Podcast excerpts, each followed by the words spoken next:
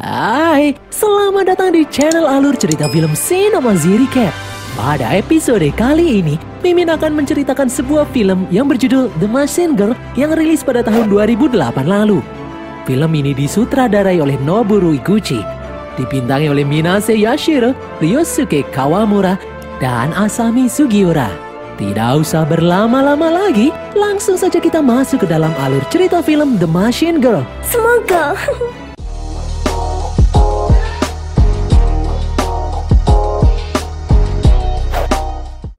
Setelah pelajaran di sekolah selesai, seorang gadis kawaii yang bernama Ami bermain basket dengan sahabatnya Masako. Ami lalu dijemput oleh adiknya yang bernama Yu. Di tengah perjalanan pulang, Yu meminta izin pinjam uang 100 ribu untuk membeli kaset game terbaru. Yu berjanji akan membantu Ami bersih-bersih dan mencuci piring jika Ami mau meminjaminya. Ami yang sangat menyayangi adiknya itu pun tak tega dan memberi uang 100 ribu kepada Yu. Malam harinya, Yu bertemu dengan Takeshi. Mereka berdua sama-sama membawa sejumlah uang. Yu dan Takeshi berjalan menuju suatu tempat. Di sana, mereka berdua telah ditunggu beberapa siswa berandalan. Siswa berandalan itu langsung meminta uang yang dibawa Yu dan Takeshi. Karena uang yang diberikan kurang, pemimpin siswa berandalan yang bernama Sho pun marah. Besok, Sho meminta Yu dan Takeshi menyetorkan uang yang jauh lebih banyak. Jika tidak, Sho mengancam akan menculik kakak Yu untuk dijadikan sebagai budak di rumahnya. Siswa-siswa berandalan itu langsung memukuli Yu dan Takeshi. Sho kemudian membakar uang yang barusan Yu dan Takeshi berikan. Sho ternyata tidak benar-benar menginginkan uang mereka berdua, Show hanya ingin bersenang-senang menyiksa siswa yang lemah.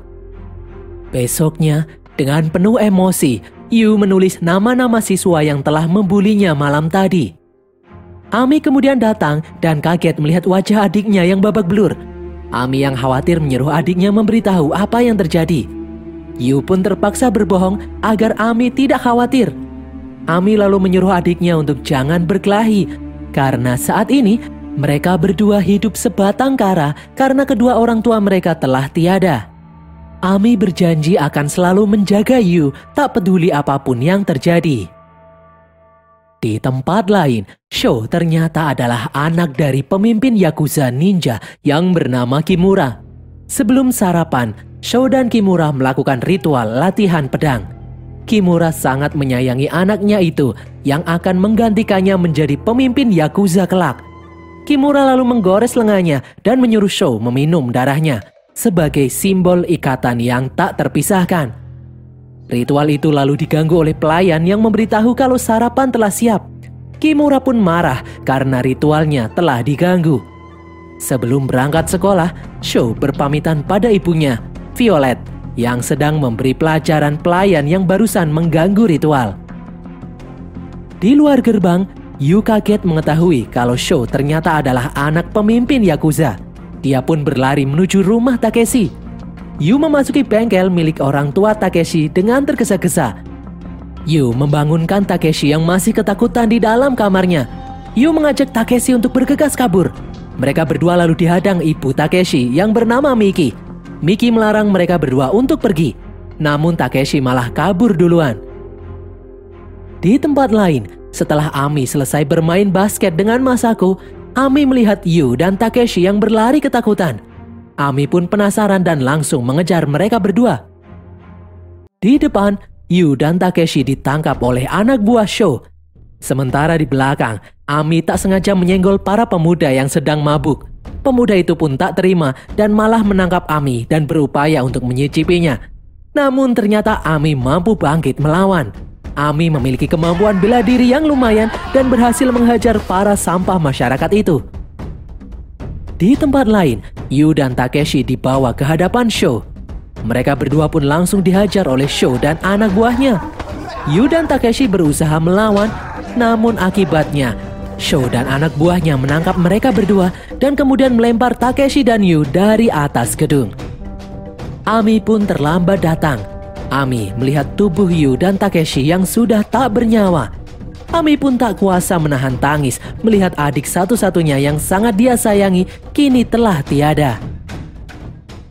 Setelah adiknya dikremasi, Ami datang menemui orang tua Takeshi yang juga sedang berduka. Ami mencoba meyakinkan mereka berdua, meskipun polisi berkata jika itu kasus bunuh diri, Ami merasa ada yang tidak beres dengan kematian Yu dan Takeshi. Ami yakin seseorang telah membunuh mereka berdua. Namun ibu Takeshi, Miki, tidak percaya. Miki malah menyalahkan Yu karena tadi pagi mengajak Takeshi untuk pergi. Miki pun mengusir Ami. Sesampainya di rumah, Ami tidak sengaja membaca buku diari milik adiknya yang berisi daftar siswa yang membulinya. Keesokan paginya, dengan penuh amarah, Ami mendatangi rumah salah satu siswa yang bernama Ryota. Ami bertanya siapa pemimpin geng yang membuli adiknya. Namun Ryota malah menyangkal dan langsung pergi meninggalkan Ami.